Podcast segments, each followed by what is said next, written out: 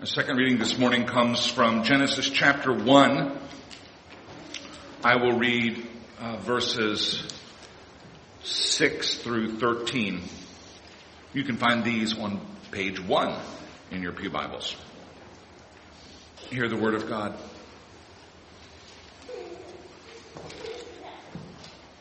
And God said, "Let there be an expanse in the middle of the waters, and let it separate the waters from the waters.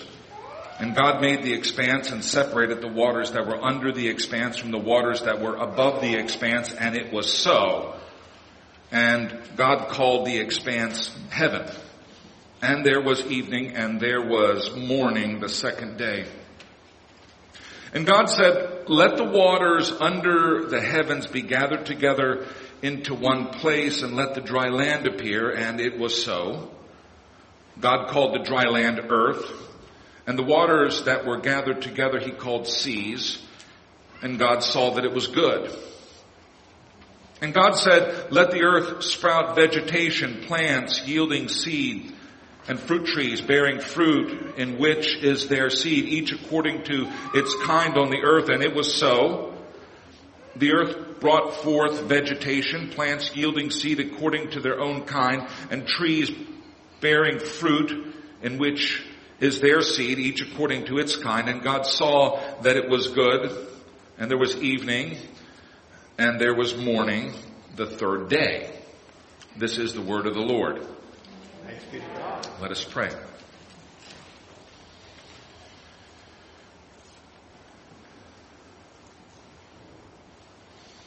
Lord God, for the favor that you have shown us in your Son, Jesus Christ, we give you thanks.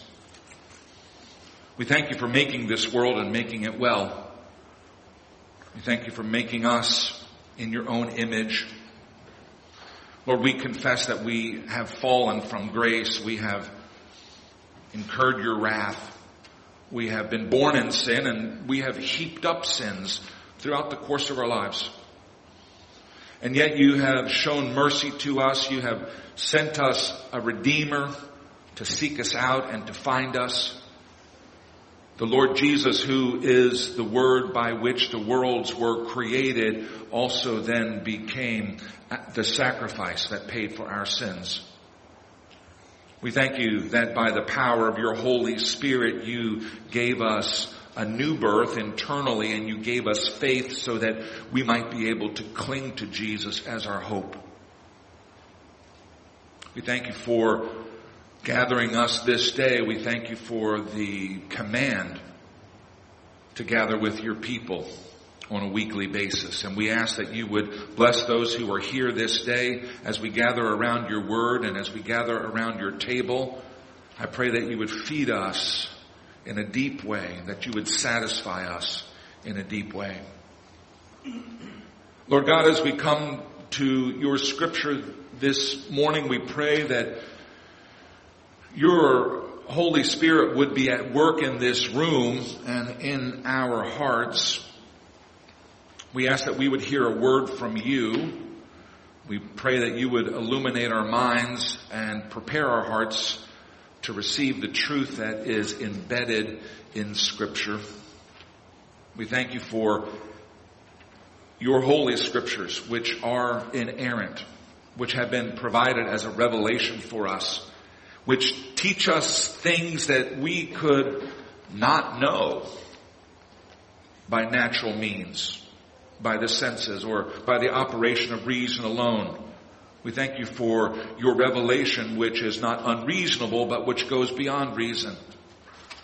And so we pray this day as we look into your word that we might hear your voice and not the changing voices of the times that we live in.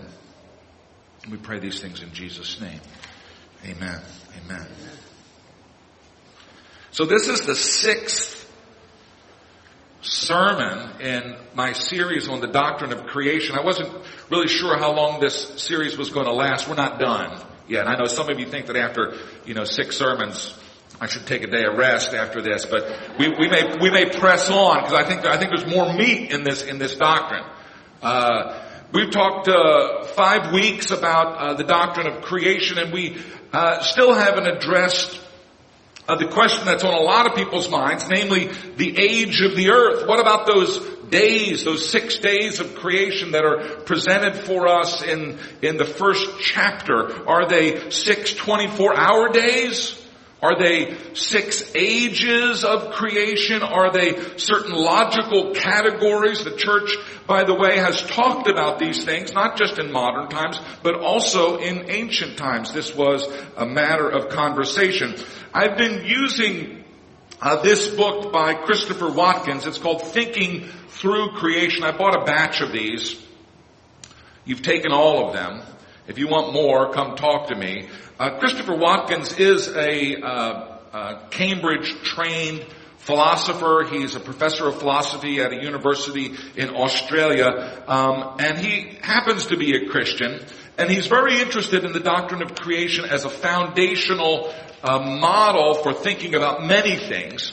And I found this book just terrific, and so I want to recommend it to you. It's written sort of at the undergraduate level. It is a, it's a challenging book, but not an impossible book. Uh, and so if, if you are interested in thinking about how the doctrine of creation shapes a lot of our understanding of other things in life, I would in, encourage uh, that you grab a, grab a copy uh, of, of this book as well.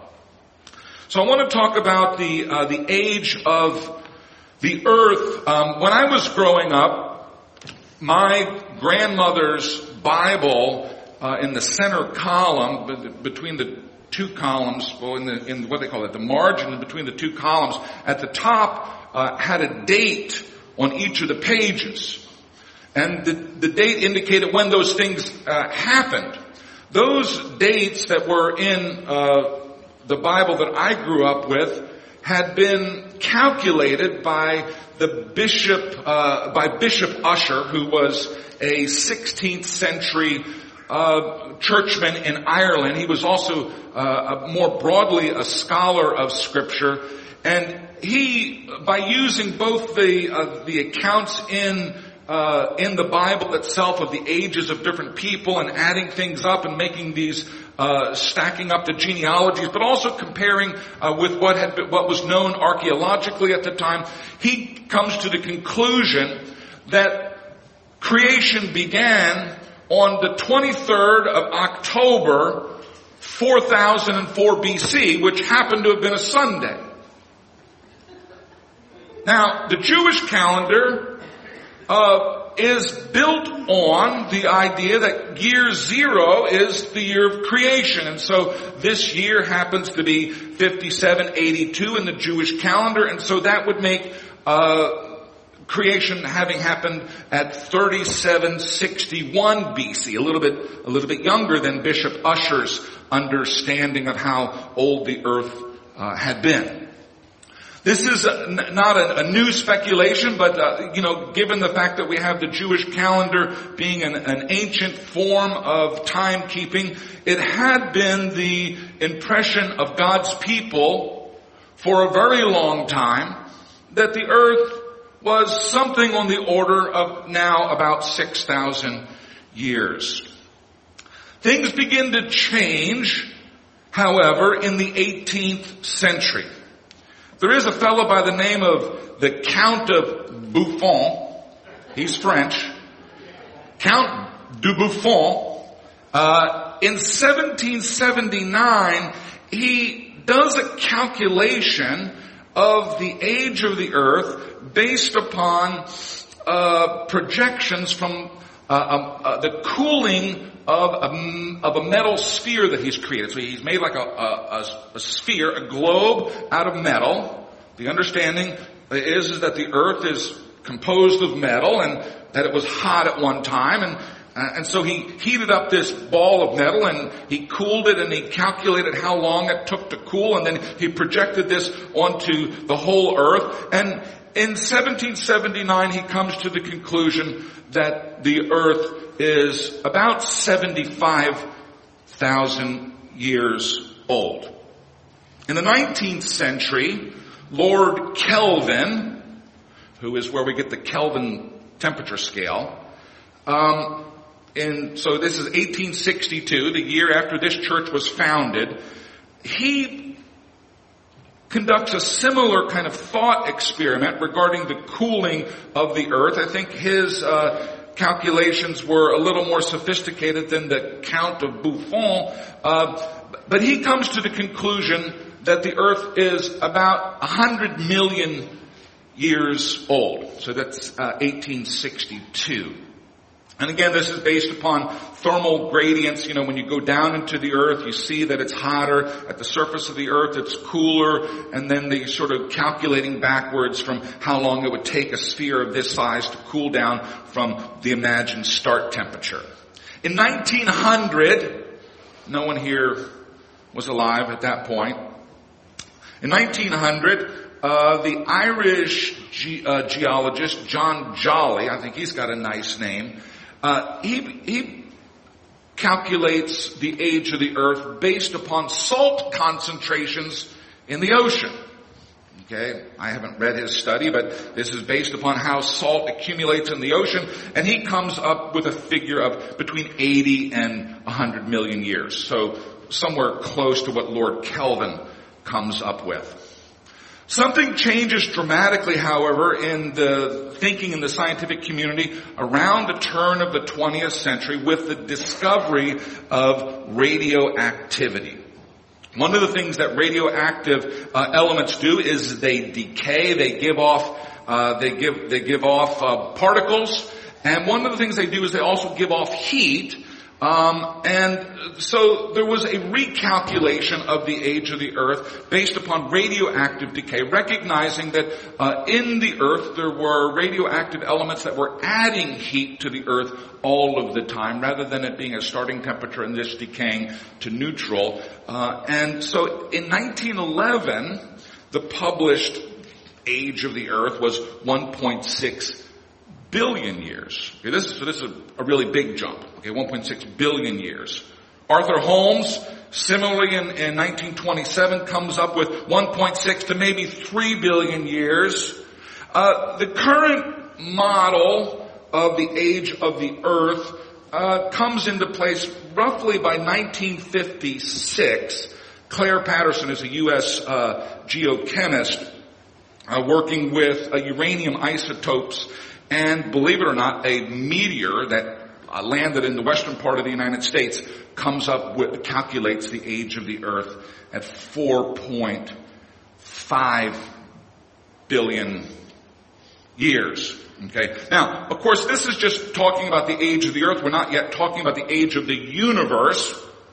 Um, interestingly, um, from the mid-nineteenth century through the early twentieth century, the view of physicists was what was called the steady state model, that the earth is in a steady state, it's not getting larger or it's not getting smaller, and therefore that the universe is eternal. Okay, not just billions of years old, but that it's it's just eternal. Now, interestingly, this is actually uh, an idea that the ancients had. The ancient Greeks, there were some ancient Greeks who thought that the, that the earth that the universe was eternal, okay? So it's a return to an, an earlier idea there, so the uh, uh, eternal earth. This also, this idea of an eternal universe appears actually in, in the Middle Ages. A Siger of Brabant uh, published a work called The Eternity of the World uh, in seventeen, uh, in twelve seventy-four. Three years later, he is condemned by the Pope, by the way. The Pope said, no, the, the, the, the earth is not eternal. Uh, but this was the model up through the early part of the twentieth century. Things begin to change uh, in the twentieth century. Uh, all of you are familiar with the idea of the Big, Big Bang. Uh, this term Big Bang uh, was actually coined by someone who did not Uh, believe in the Big Bang, uh, a fellow by the name of Fred uh, Fred Hoyle. He actually was a steady state guy, um, but he was characterizing, I think, kind of in a flippant way, that oh yeah, there are these other people who think that just like boom, it all came into being at one time.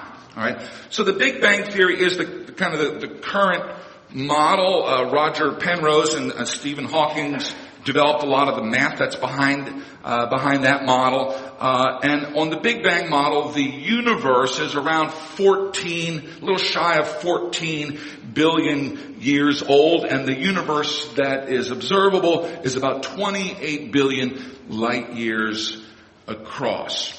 Okay, so this, of course, is a rather different description from what we see in Scripture. The ancient uh, Hebrews, uh, believing that the world was created in about thirty-seven hundred B C, Bishop Usher uh, thinking, well, you know, maybe the date actually was four thousand four B C. And so you see that in the nineteenth century and then into the twentieth century, this becomes a real issue for the church.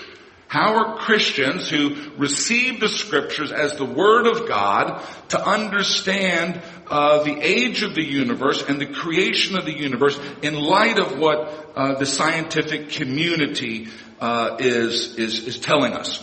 What I'd like to do today is introduce two groups who are present in this room to each other. Okay? There are two groups present in this room today.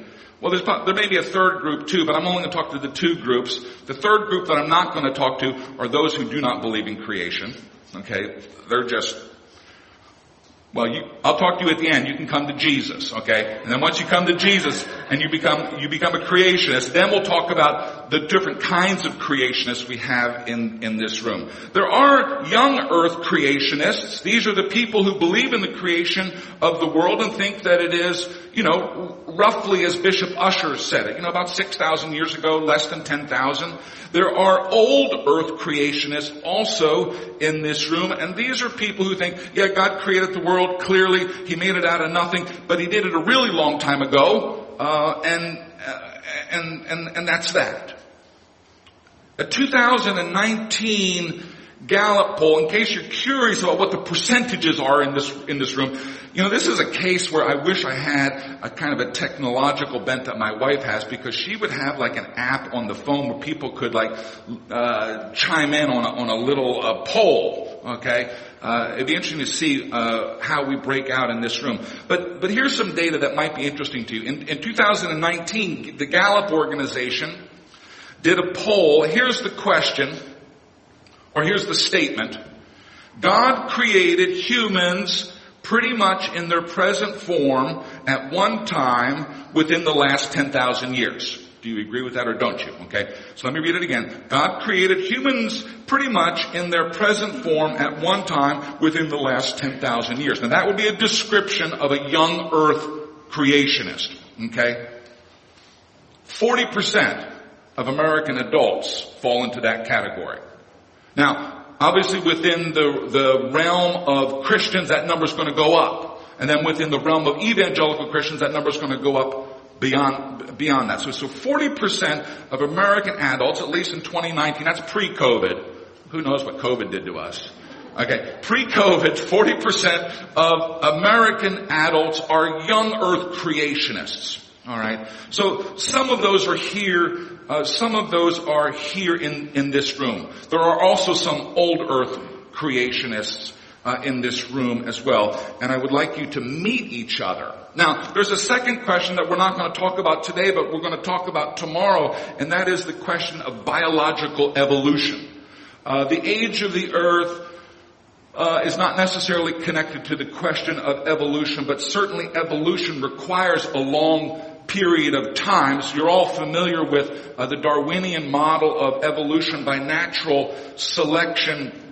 It requires the passage of long periods of times for uh, creatures to arrive at their present, uh, at their present, uh, at their present form. But we'll talk a little bit Uh, about that next week. Now, those of you who are interested in digging into this a little bit more, if you've got a pencil, I want you to write down two names, and you can go onto YouTube and see guys who are a lot smarter than me talk about this stuff.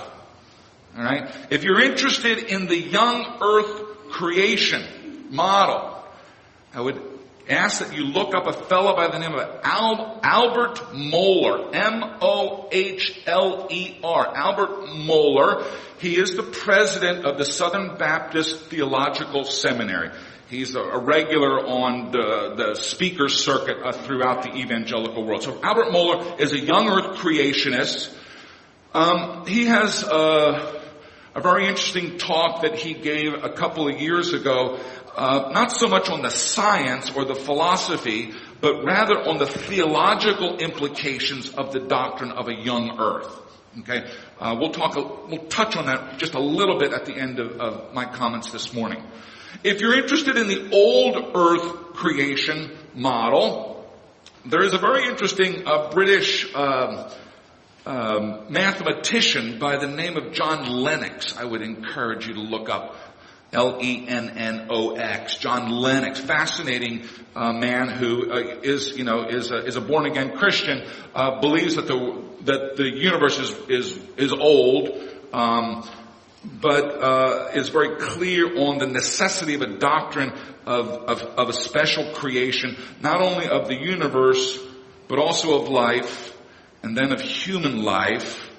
And then he says that the next, the next intervention was the virgin birth and the resurrection. Okay, so these are these are all uh, uh, identical uh, doctrines uh, in his mind. So his name is John Lennox. So let me talk a little bit about the young earth creation model. Here's what I would say about the young earth creation model. Everybody was a young earth creationist two hundred years ago. Okay? It's just what everybody believed in the Western world. Okay? Or, or even atheists believed that the world, that the world, uh, that the world was, that the world was young. Okay? Um, so in some sense it was, uh, uh, what was, what was normal. It, it has the advantage of providing a literal reading of the account in Genesis one. There's a, a discussion about six days, and uh, one of the ways that we use the word day is to mean a twenty-four hour period, and so uh, in that sense it, it allows you to have a literal uh, uh, reading. Theologically, the young earth creation model is uh, important because it avoids the question of what about death and suffering before the fall? Okay? The Bible teaches that death came into the world through one, one man, Adam, right? And so if you have an old earth model, you, you know, you have to, you, have, you gotta solve that question of like, well, what about all those people who died? Or all those, you know, whales who died? Or all those dinosaurs who died before the fall? How could there be, how could there be death before the fall? And so the young earth creation model, uh, eliminates that problem. In Bishop Usher's, uh, uh, chronology of the history of the world, uh, he'll, he tells you that, that the fall happened on November tenth, four thousand four B C. Okay? We, that's not on the church calendar, by the way. Okay, November tenth, fall day. Uh, so, but, there might be some church out there that's got the fall day, but, but, but he calculates that day. So, so, for the young earth model, it's not a problem. For the old earth model, it's, it's, it's a real problem that needs to be, that needs to be dealt with. The, uh, old earth creationists, Um, reads Genesis one as what I talked about last week as retrospective prophecy. Okay? Uh, that it's true, but in some sense that it is symbolic or metaphorical. We read this morning a prophecy uh, uh, from Daniel, uh, from Daniel chapter seven, a beautiful Uh, image, uh, kind of a Trinitarian view in the Old Testament uh, of of the of God, uh, the Ancient of Days. And let me read a little bit uh, uh, for you. Uh, his clothing was white as snow, and the hair of his head was like pure wool. His throne was fiery flames; its wheels were burning fire. A stream of fire issued uh, from it and came out before it. So we know that God doesn't have hair. because he doesn't have a body. All right, God is spirit. And so when we read that prophecy of Daniel, we understand that he's using an image that helps us grasp some truth about who God is. And, and we don't have a problem at all in reading prospective prophecy, prophecy that looks to the future, as containing these images. And so if we understand the book of uh, the book of Genesis in the first two chapters to be a retrospective prophecy, Moses is the prophet. He has a vision of what happened in past time, vision given to him by God. Those who read it this way then would have no problem in reading that in some kind of metaphorical or allegorical way. The other advantage of the old earth uh, creationist is that it does avoid a conflict between what Scripture teaches and what our senses and reason tell us. Okay, what natural sciences tell us. The natural sciences, uh, you know, observe uh, the universe and try to make conclusions about how the thing fits together.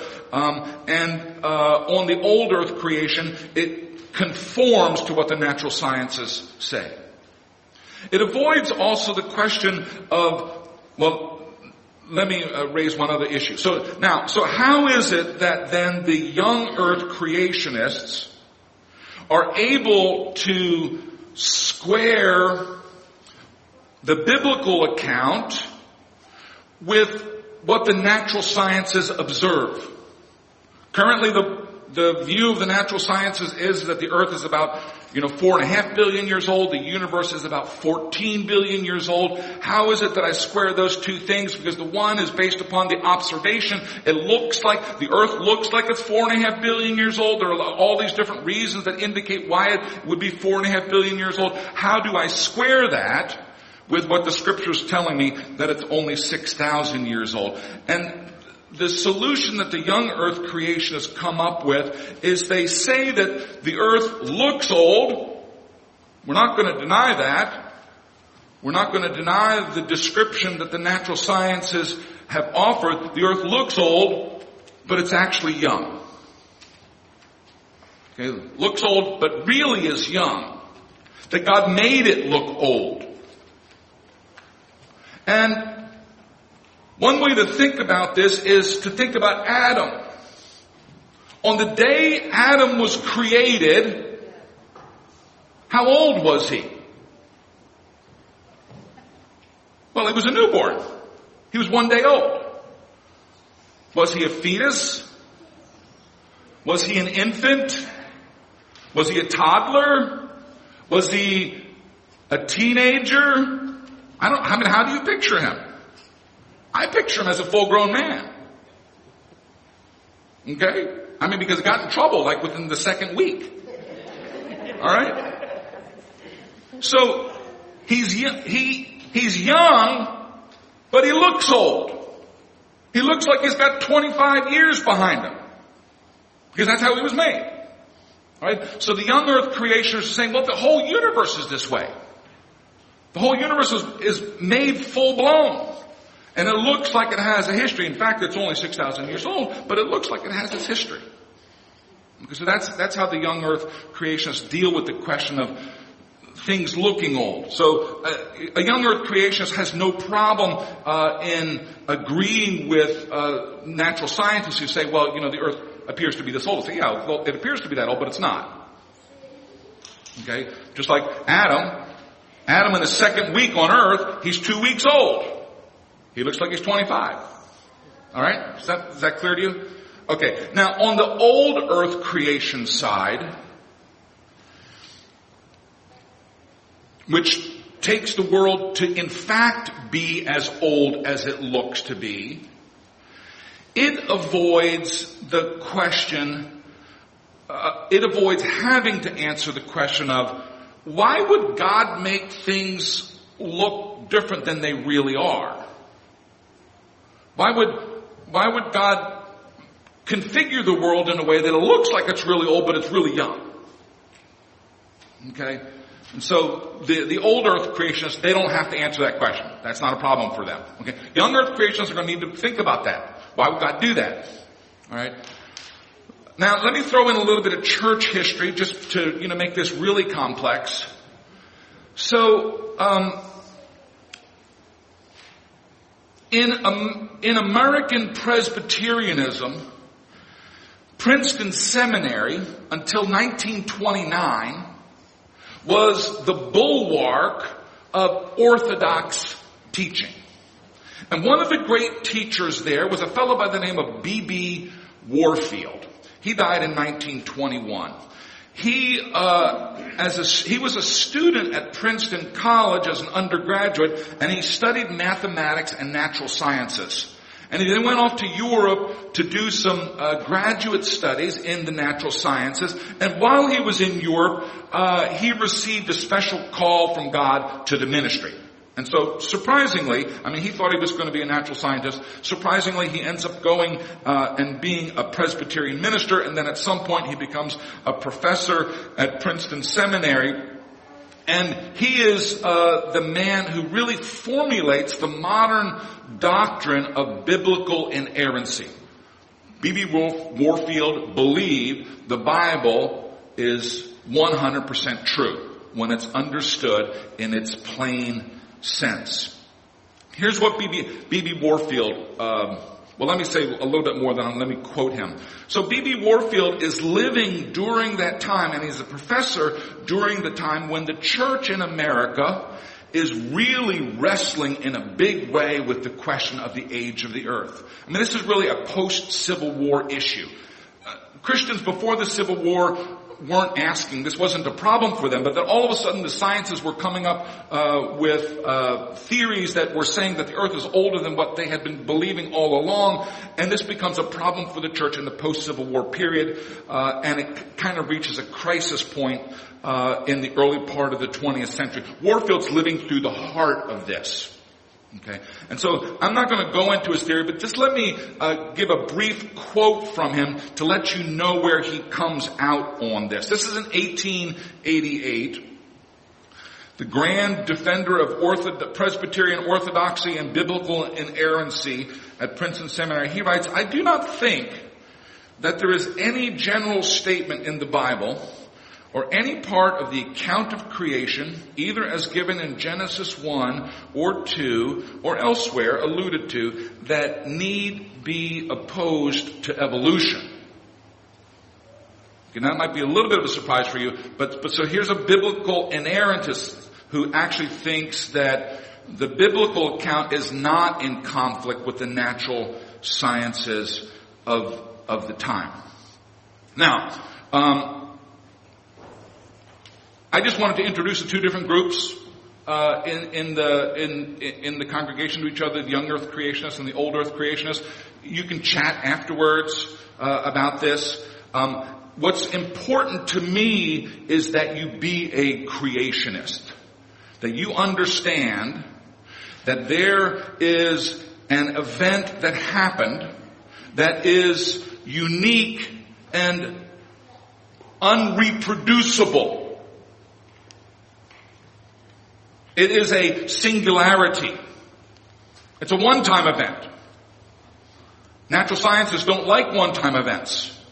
All right? But there are a number of one-time events, and one of them is the creation of the world.